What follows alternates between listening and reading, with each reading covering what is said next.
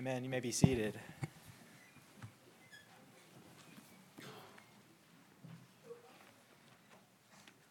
Well, good morning again to you. Um, it's a pleasure to be here with you this morning. Um, to begin, we have such a short psalm today. I just want to begin by, by reading our psalm one more time together. So, this is Psalm 70.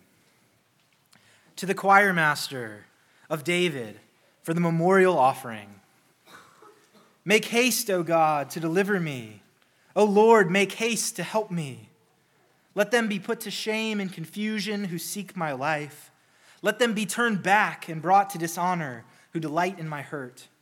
Let them turn back because of their shame who say, Aha, aha. May all who seek you rejoice and be glad in you. May those who love your salvation say evermore, God is great. But I am poor and needy. Hasten to me, O God. You are my help and my deliverer. O Lord, do not delay. Pray with me. Heavenly Father, we thank you for your word.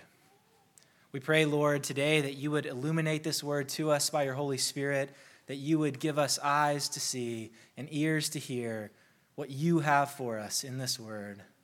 Lord God, we pray also that we would not just be hearers of the word, but also doers of the word, that by your Spirit we may walk in uprightness and faith all our days, and that we will call out with the saints, God is great. For we pray these things in Jesus' name. Amen. Well, I do hope that you all are enjoying your summer. Um, as you might imagine, uh, summer for us in campus ministry is a very, very different rhythm. And uh, among many changes, one of the big changes for us in campus ministry in the summer is that the summer is wedding season. Maybe you've had the pleasure of, of attending a, a wedding or two this summer. And if you're around weddings much, you will certainly come by a, a strange little phrase that goes like this something old, something new, something borrowed, something blue. Have you heard that one? Now, I can't um, give you much insight into the, the history of this bit of folk wisdom, other than to say it's been a well worn tradition uh, of good luck and it's been recorded in print since at least Victorian England. However, it struck me recently that this very odd bit of folklore may actually be useful in a very different setting as a kind of template for how we understand the Psalms. Probably wasn't how you thought that sentence was going to end, was it? You see, I think that that old phrase can give us some insight into the beautiful, multifaceted character of the biblical Psalms, albeit with, with, with one small necessary alteration in that final phrase. So, so here's what I mean. When we're trying to understand and interpret a biblical psalm, I think, I think we're wise to consider how does this psalm teach us something old that is something significant about its original author and context, in this case, of course, David and theocratic Israel. How does it teach us something new? That is something um, about us as the modern day people of God in our historical and cultural moment. Something borrowed. That is how this psalm was both prayed and fulfilled by our Lord Jesus during his incarnate life and ministry on earth. And finally, something true. That is something of God's plan of salvation. So, simply put, the Psalms, like all great poems, are rich and dense and able simultaneously to reveal truth about their world of their original composition, about our world, about Jesus, and about God's eternal redemption of a people for himself. Are you with me? So, this morning, I want to try this on together by, by using this template um, as our four main points. We'll have four, four short points for us this morning something old, something new, something borrowed, something true. But before we jump in, um, kids, middle schoolers, teenagers, um, can I challenge you to do something this morning? I want you to listen for those four things. And after the service, you know, in the car ride home or at lunch, I want you to tell your parents something that you heard today, that you learned from this psalm, something that was old, one thing that was new, one thing that was borrowed. That mean, that, remember, that means about Jesus, and something that is the true and great hope of all Christians. Can you do that? Without further ado, let, us dive into this passage altogether. So, first, something old. Simply, I, I want to highlight three things that I think we learn about David in this short psalm. First, David lived in constant danger.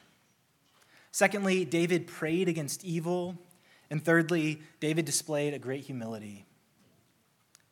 You see, in many ways, the, the central concern of this text is fairly evident, isn't it? Like, kids, I want you to do one more thing for me, okay? Look at the very first and the very last verse of Psalm 70. I want you to read those two verses and, and tell me what you think the main theme of those lines is. Can you see it? Now, friends, let's turn all together to verse 1.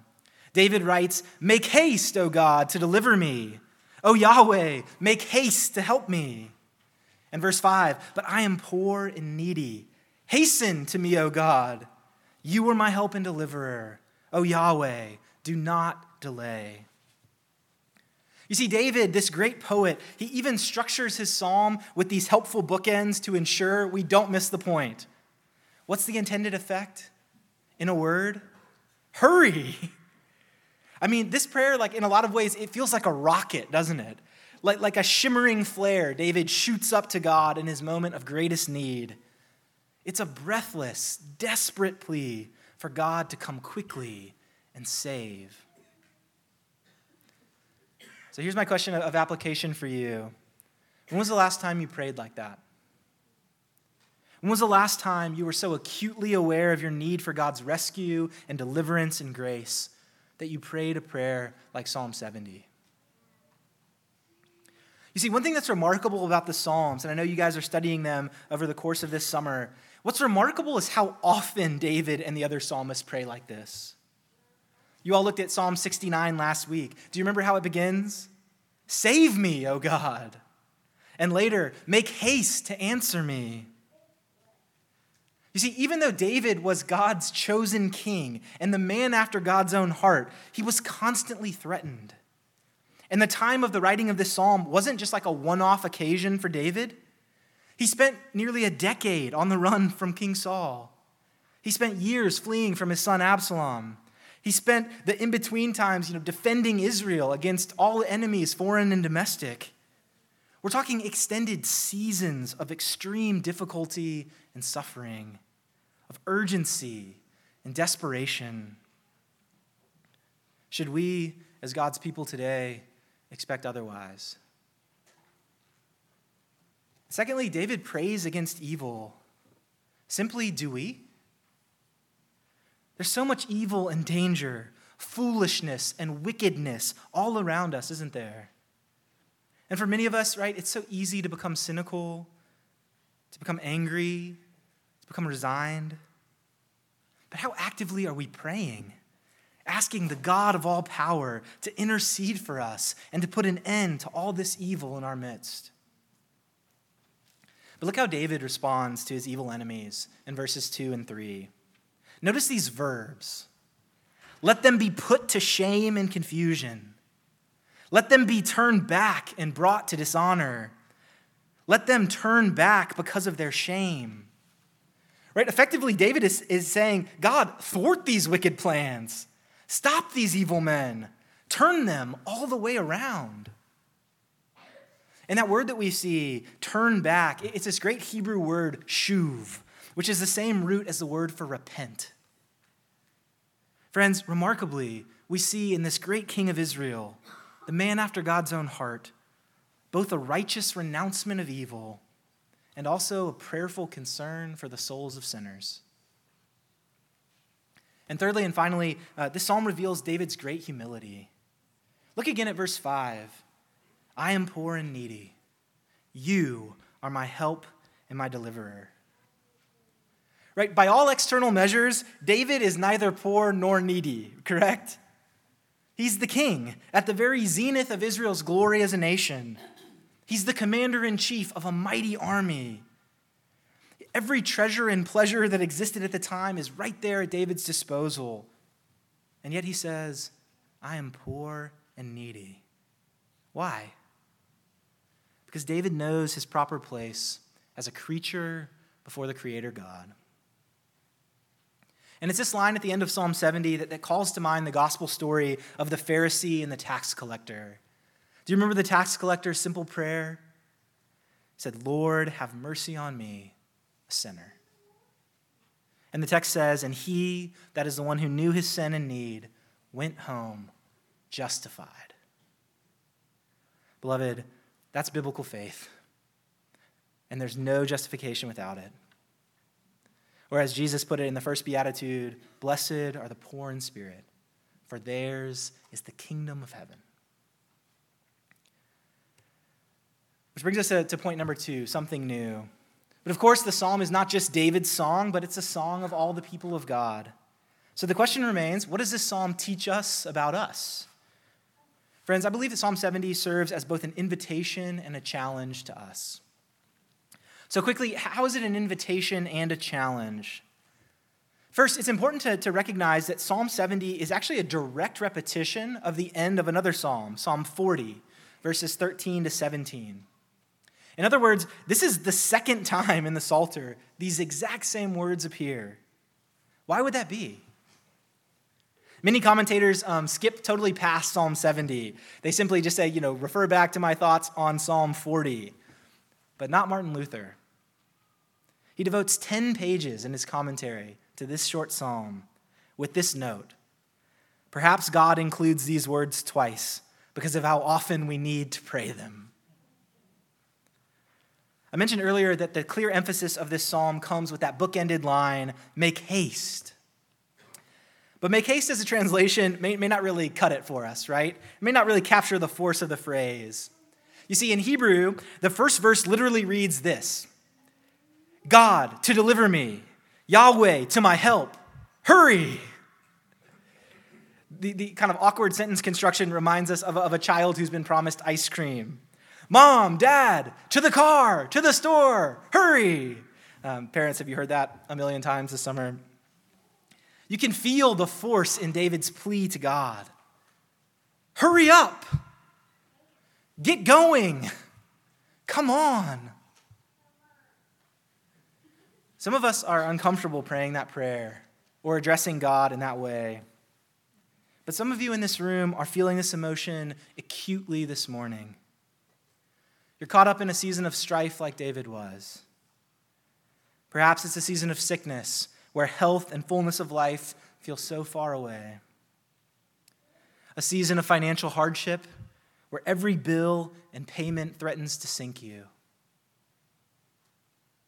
A season of relational strife where reconciliation feels impossible. A season of loneliness that won't dissipate a season of difficulty with a child who's rebellious or needy and somehow unwilling or unable to receive your loving help. A season of struggling with temptation and sin where it feels like the onslaught will not relent. Beloved, are those not the exact moments that our hearts cry out within us? Oh God, come on, hurry up, heal provide, have mercy, deliver us. Friends, if that's you this morning, Psalm 70 is your psalm. Let it serve as your invitation from your loving Father that you have permission to express your desperation to our covenant God without any sugarcoating of your need or discomfort. If you're in Christ, you can and ought to pray this kind of prayer. And if you are praying this hurried, harried prayer this morning, even under your breath right now to God, keep going. Hold fast to his goodness and deliverance. Don't give up. For others of you, this prayer might feel like the farthest thing from your experience today. To you, it's another summer day.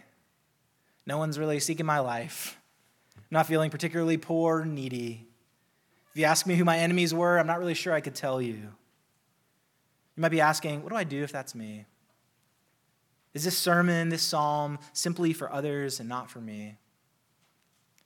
See, here's where the challenge of this psalm really comes into play, and it's twofold. This psalm, like much of the Bible, y'all, it assumes that we will experience moments of great difficulty and trial, even persecution for our faith. The challenge that comes down to us then is will we respond? Will we respond with faith and trust in the Lord's goodness and salvation, even when circumstances are against us and perils are all around? Will we respond like all the men and women of faith before us? Like Moses before Pharaoh and the Red Sea and Sinai? Like Rahab in Jericho? Like Esther before the king of Persia? Or Daniel before the king of Babylon and his den of lions? Like Stephen before the council and the high priest? And like all the faithful saints who remain faithless and nameless to us, but whose names are written forever in the Lamb's book of life? But the flip side of this challenge is how are we to live when our lives are not in the throes of turmoil and desperation? Will we remain prayerful? Will we prepare for and expect persecution and trials to come? Will we rejoice? Of course, it's no sin not to find yourself uh, in a season like this, to find yourself in the opposite season, in a season of peace and joy in this life. Praise God if that's where you are. But times like that are certainly the exception in the Christian life. And you see, here's the real insidious danger that we're warned of in this psalm. There's another possibility for where we might see ourselves in this psalm, isn't there? Though by default we tend to read scripture and assume that we're the protagonist, right, on the side of the righteous, and of course, uh, by God's grace in Christ we are. But there's another possibility for where we might appear in the psalm, isn't there? See, without God's grace, Jesus' forgiveness and righteousness, and the transformative, sanctifying power of the Holy Spirit, we are all God's enemies. What about you? Are you the one who rejoices in the losses of others? Do you delight in the downfall of believers? Have you become the kind of person who finds pleasure at each new story of a pastor falling from grace? of another denomination embroiled in sin and controversy, of your holier than thou neighbor being humbled by life circumstance? Are we the scoffers that David describes? Are we the ones saying, aha, aha? Brothers and sisters, I must confess, at times I am. And I suspect you're not all that different from me. And that's why we need Jesus. Which brings us to point three something borrowed. I want to take just a minute to consider Jesus' experience on earth.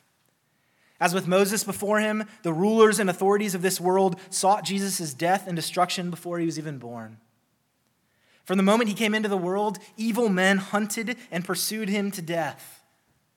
He was literally born on the run, was forced as a boy to flee as a refugee to Egypt, was driven into the wilderness to be tempted by the devil, was schemed and plotted against by the Jewish religious authorities, by the Roman authorities, betrayed by those closest to him.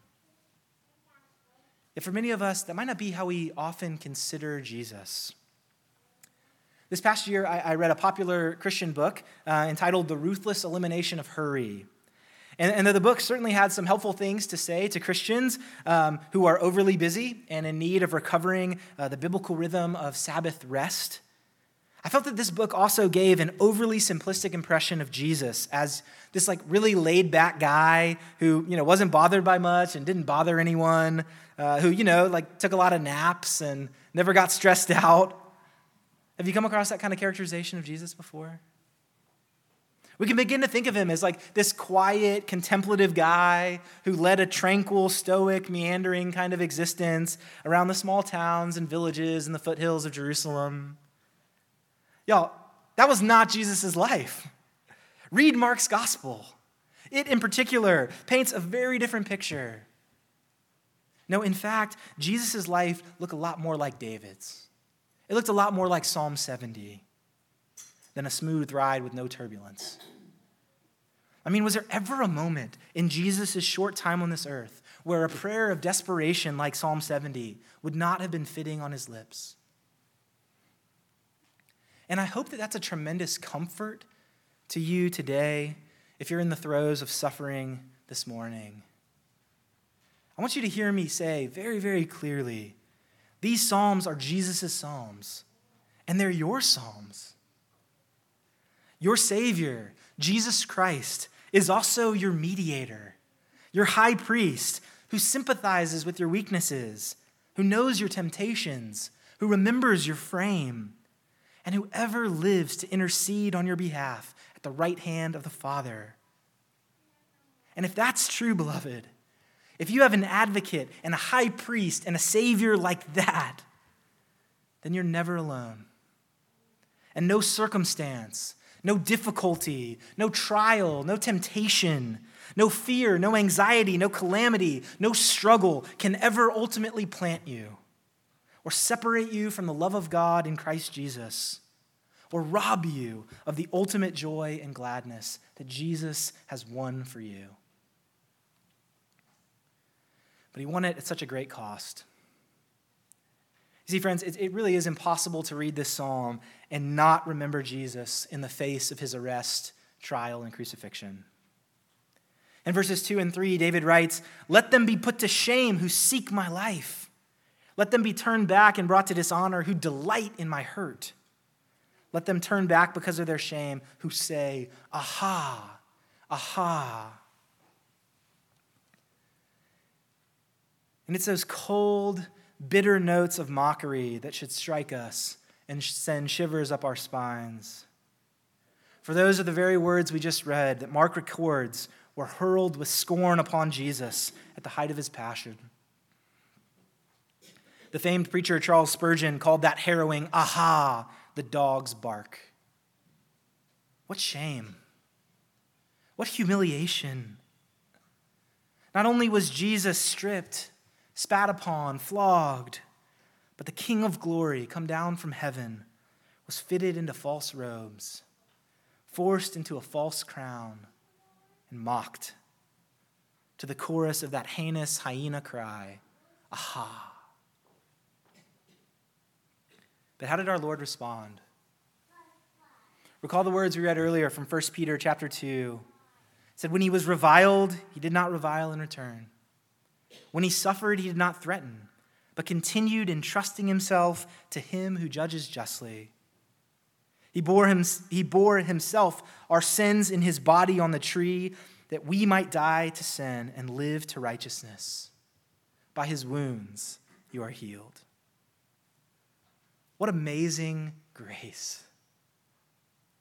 Why did Jesus do that? How did he resist the temptation to vindicate his innocence, to display his almighty power? Beloved, don't you know the answer? He did it for you. He did it that verse 4 of Psalm 70 might be true for you. It says, May all who seek you rejoice and be glad in you. May those who love your salvation say evermore, God is great. Beloved, it's the cross of Jesus Christ and the empty tomb alone that brings this glorious truth to its final fulfillment. So, fourth and finally, um, something true. There's one bit of good news left for us to discuss today. You see, like David, the psalmist, Jesus, the suffering servant, prays this prayer for you. And notice that the prayer isn't merely that the Lord's people would be delivered from their distress or simply be released from the oppression of their circumstances. It doesn't say that, but rather that they would rejoice and always declare the greatness of our God. I love the way one of my seminary professors uh, memorably put it. He said this God will save you from your troubles, or God will save you through your troubles. But either way, the Lord's people will be delivered and God will be exalted. Amen. Friends, I want to end with this. The superscription for Psalm 70 reads, for the memorial offering. We might be thinking, what in the world is that? Well, the memorial offering was a part of the grain offering. But though the grain was typically used to make bread for worship for the priests, the memorial offering was set apart and burned on the altar as a pleasing aroma to the Lord. It's a process that we see detailed for us in Leviticus chapter 2. What's happening? Well, it's a physical picture of a spiritual reality. To God belongs the first and the best. God is greater than all the things of this world. But why is this song the one that David earmarks to be sung at the memorial offering? I think the key to answering that question comes for us in a little phrase we may have read past in verse 4. So crucial in this text, y'all, is this little phrase, in you. It says, May all who seek you rejoice and be glad in you. It's in Him. It's in Him alone that the joy and gladness that every human heart longs for is found. You see, because our God is the God who invites sinners to cry out to Him for rescue and who grants the humble eternal satisfaction in Him. 2 Corinthians 5:21 says, "For our sake God made him, that is Jesus, who knew no sin, to be sin for us, so that in him we might become the righteousness of God." Beloved, if that doesn't give you joy, if that doesn't cause you to cry out with the psalmist, God is great, let God be magnified, I fear nothing will. If you're in this room this morning and have not by faith received the salvation that comes in Jesus alone, I urge you today to consider Christ. Psalm 70, like the rest of the Bible, presents us with only two options, two types of people those who are still in their sins and enemies of God, who will be put to eternal shame and dishonor, and those who by grace alone will receive mercy and salvation. There are no alternatives. But here's the promise of this psalm the something true you can take with you to the proverbial bank and all the way to glory. Beloved, if you love God, and his salvation, which has come down to us in the person and work of Jesus Christ, you can cry out to him and he will save you. And no matter what circumstances this life may present, you will have eternal joy. Our Westminster Shorter Catechism, question and answer number one says, What is the chief end of man? And the answer, as many of us know, man's chief end is to glorify God and to enjoy Him forever. And if that's true, then redemption is coming. And we also ought to cry out with all God's people from of old another hurried, desperate prayer Come quickly, Lord Jesus. Oh, Jesus, our Savior, please do not delay another minute. Let's pray. Father, as always, we are humbled by your word. Thank you for it. Thank you, Lord, that Jesus has given us these words, these words of hope in the face of desperation, of urgency. But we pray that we would make Psalm 70 our prayer and that we would trust in you. That, Lord, though you may be able and willing to deliver us from our circumstances, we will say, with all of God's people, God is great. We thank you and we pray all these things in the name of Jesus Christ. Amen.